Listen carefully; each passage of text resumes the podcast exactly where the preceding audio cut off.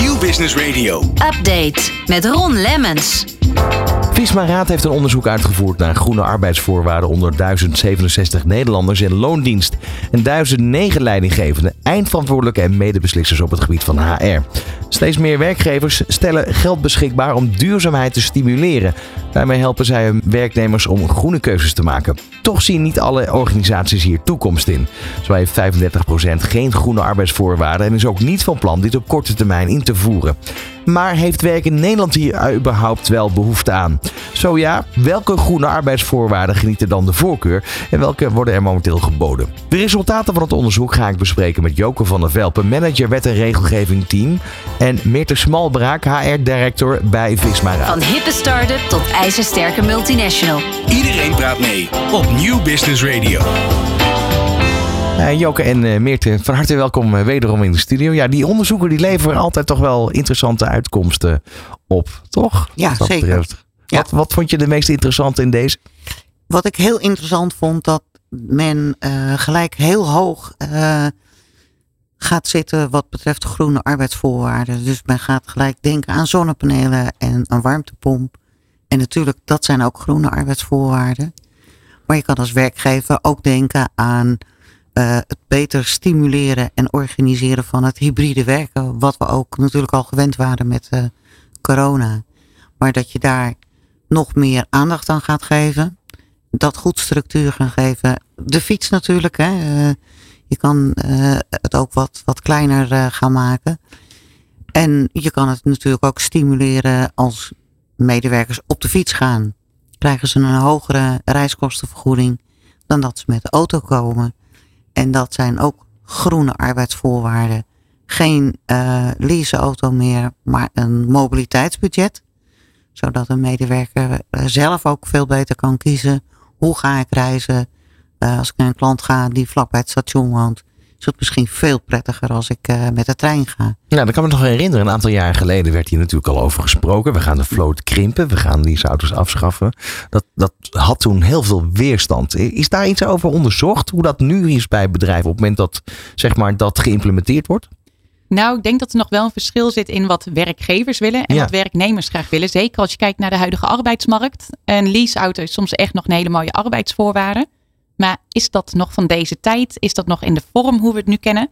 Dat kun je je wel gaan afvragen. Ja, dus wat dat betreft zit er een verschuiving aan te komen. Eh, maar er zijn nog steeds, eh, nou ja, zou je bijna kunnen zeggen, stoïcijns eh, werkgevers, 35% blijkt, die hier nog helemaal niks in zien. Omdat ze denken aan groene arbeidsvoorwaarden, dat ze gelijk denken aan de warmtepomp.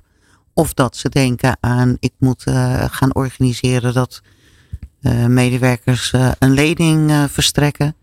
Dat laatste is fiscaal gezien, zowel voor de werkgever als voor de werknemer, niet echt interessant. Zeker niet als je daar rekening mee houdt dat heel veel gemeentes een lening kunnen verschaffen voor 0%. Eh dus dan denken ze daaraan en missen, ja, een beetje zoals ik het wel zeg, het laaghangend fruit. Eh, het is ook een bepaald beleid wat ze moeten gaan, eh, gaan voeren. En het heeft ook nog een andere werking als je goed nadenkt over de groene arbeidsvoorwaarden en je gaat de volgende stap doen. Dus het isoleren van de woning, een warmtepomp enzovoort enzovoort. Dat eh, geeft natuurlijk minder druk voor een medewerker wat betreft zijn energierekening. De geldzorgen kunnen daarmee ook naar beneden. En een medewerker die geldzorgen heeft, die gaat uitvallen. Dus het is een bepaald beleid. En hoe kijk je daar tegenaan? En misschien moet je gewoon met kleine stapjes beginnen. Want medewerkers willen het wel heel graag. Maar, maar als ik je goed hoor, dan zijn er dus werkgevers in Nederland die ervoor zorgen dat woningen worden verduurzaamd. En dat dat eigenlijk onderdeel is van de secundaire arbeidsvoorwaarden.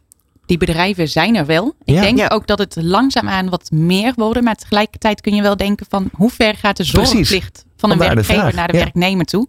Is het iets waar een werknemer zelf voor moet zorgen? Want het is thuis. Of is het verschuift dat. Is, is dat ook niet, heeft het ook niet te maken met het feit dat ze natuurlijk vanuit corona veel eh, medewerkers thuis zijn gaan werken? Ja.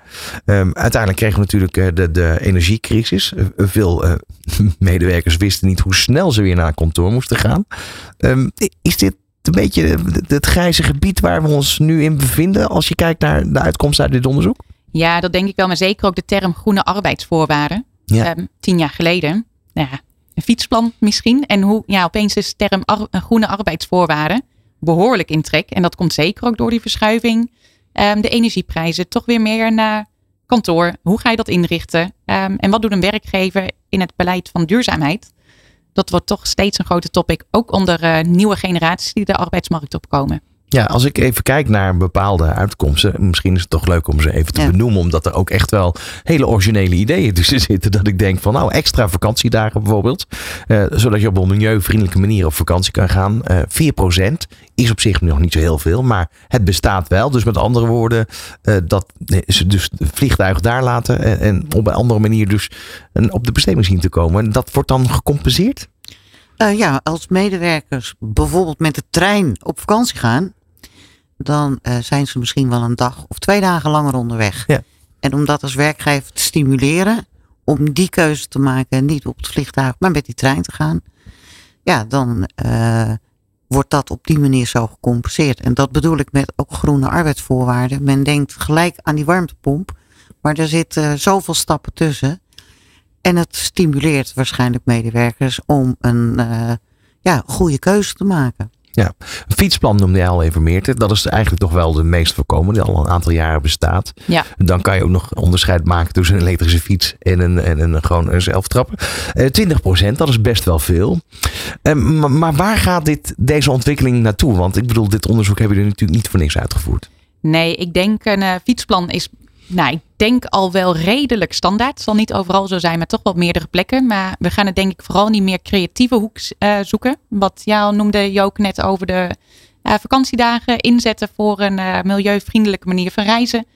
Ja, creatiever noemen we het nu nog, maar misschien is dat over een aantal jaren wel gewoon de standaard. Want iedereen moet denken aan zijn eigen CO2-footprint. Nou, daar kun je als werkgever wel over nadenken met je medewerkers. Ehm, nu, nu zie je dat dit, dit groene beleid vorm krijgt. Eh, maar wordt daar nu voldoende gekeken naar eigenlijk wat de medewerkers zelf zouden willen? Eh, ja, de medewerkers die, eh, zijn daar wat enthousiaster over. Want het, het is voor die medewerker zelf heel erg belangrijk. Als wij kijken bijvoorbeeld met het mobiliteitsbudget. Dan met name jongeren. Die vinden de leaseauto niet meer zo'n sexy eh, Die hebben veel liever, geef mij maar een goed, degelijk mobiliteitsbudget. En dan kan ik bepalen, ga ik met de fiets, ga ik met mijn eigen auto, ga ik met de trein, ga ik lopen. Eh, die willen dat in eigen beheer hebben. En dat zien we veel meer, waarvan werkgevers denken dat het administratief heel erg lastig is. Nou, dat is helemaal niet zo lastig. Dat kan je heel simpel en goed oplossen. Nou, sterker nog, er zijn heel veel aanbieders die hier eh, gebruik van maken. Of ten- tenminste hierbij Ja. helpen, toch? Eh, en dat zie je, ja, het klinkt bij, uit mijn, eh, met mijn grijze hoofd iets, eh, maar het is echt wel een, een beetje een, eh, het omdenken van eh, leeftijd. Jongeren die willen dat gewoon anders, die willen dat zelf. Die willen ook niet meer dat een werkgever dat voor ze bepaalt. En vinden ook wel het heel prettig om eh, bijvoorbeeld te gaan investeren. En ik heb niet zoveel vakantiedagen nodig. Ik lever mijn vakantiedagen in en ik neem zonnepanelen. En dat zijn natuurlijk de grotere groene arbeidsvoorwaarden. Maar zeker mensen, eh, er is een krapte op de arbeidsmarkt. We moeten allemaal nadenken over de CO2. Eh, en dan is het voor werkgevers is het een en-en verhaal. Ja. En ze voldoen daaraan. En ze worden een zeer aantrekkelijke werkgever. Nu heeft het natuurlijk wel te maken met in, in wat voor regio, wat voor stad je op dat Ja. moment bent. Het aanbod van openbaar vervoer is natuurlijk niet overal even goed, weten we in Nederland. Daar zal het veel mee te maken hebben. Ehm, ehm, maar je zegt al, het draagt op, op meerdere fronten bij. Wanneer is deze trend in gang gezet? Is daar iets over bekend? Nou, ik denk dat het door eh, de afgelopen jaren wel echt in een vogelvlucht is gegaan. Natuurlijk, daarvoor was het ook al te sprake, hè, dat eh, steeds meer. Het Duurzaam. kennen we natuurlijk al heel Ja. lang, toch? Ja. Ja, klopt. Maar echt die eh, duurzame ontwikkeling, dat is wel eh, voor mij in ieder geval een vogelvlucht van de afgelopen tijd. Wat was voor jullie de, de, de reden nu om dit onderzoek te organiseren? Iedereen praat over eh, groene arbeidsvoorwaarden.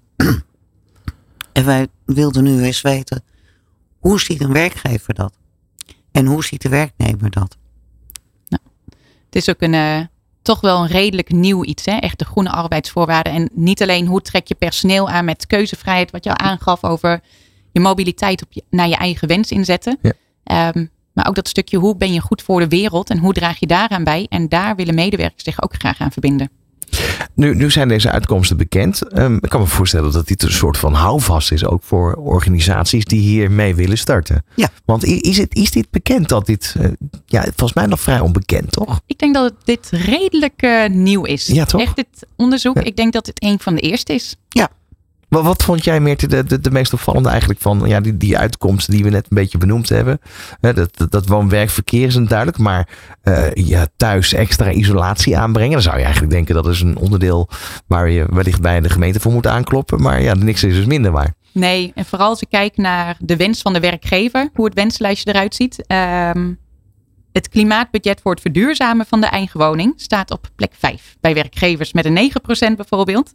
Terwijl die bij de medewerker op plek 1 staat met 20%. Nou, daar zie je echt het verschil tussen wat de werkgever wil aanbieden aan werknemers en wat de werknemer nou eigenlijk wil. Ja, maar goed, hiervoor, hiervoor ga je niet switchen van baan, toch? Eh, ik weet niet hoe hoog de energiekosten zijn. eh. Nee. Nee. Eh, misschien is dat eh, net het stukje dat je denkt, oh, dit doet mijn werkgever ook niet. Hij, gaat daar niet in mee. Dus dat, eh, het is meestal een optelsom hè, als eh, medewerkers eh, weggaan. Ja, en ik denk ook een combinatie. Heb je een baan waar je heel veel buiten de deur bent, hè, buiten je eigen deur. Dus veel op kantoor, veel bij klanten. Of werk je echt hybride en heel veel dagen thuis. Daar zit wellicht ook nog een verschil in, hoe hoog de wens dan is. Dat eh, zal echt aan meerdere factoren Ja. liggen. Ja. In ieder geval een mooi inkijkje. Ehm, is er nog iets bekend eh, geworden over welke sectoren hier aan meegedaan hebben aan dit onderzoek? Ik kan me ook voorstellen dat de bewustwording eh, nogal verschilt per beroepsgroep. Nee, we hebben het niet uitgesplitst per segment. Dus we weten niet of iemand in de zorg daar eh, een hoger gevoel bij heeft als dat eh, in de zaak in ieder geval, corona heeft wel een soort van vogelvlucht veroorzaakt. Dat zeker. Ja, en ook wel de, de wens om het hybride werken vast te blijven houden. Dat wordt voor de zorg natuurlijk wat, eh, wat lastiger, Ja. want de patiënten komen niet eh, bij de verpleegkundige thuis. Maar voor die groep mensen die wel thuis kan werken, die willen meer continuïteit in het hybride werken. En misschien ook wat meer spreiding over de dagen heen. Dat we niet allemaal van dinsdag en donderdag op kantoor. Hele bekende natuurlijk. Hè? De, enorme ja. files op dinsdag en donderdag. ja, ja, dus misschien moeten werkgevers juist ook daarna gaan kijken. En dat stimuleren dat mensen ook op maandag en op woensdag gaan rijden. Ja, je zou eigenlijk kunnen zeggen weer een puzzelstukje erbij voor de Ja. legpuzzel die er is rondom het hybride werken. Mhm. Want daar is eh, nog heel veel over te schrijven, over te ontdekken en over te initiëren eigenlijk toch. Ja. Ja. Mag ik jullie danken voor de komst naar de studio. Joko van der Velpen en Meerte Smalbraak van Visma. Van hippe start-up tot ijzersterke multinational. Iedereen praat mee op Nieuw Business Radio.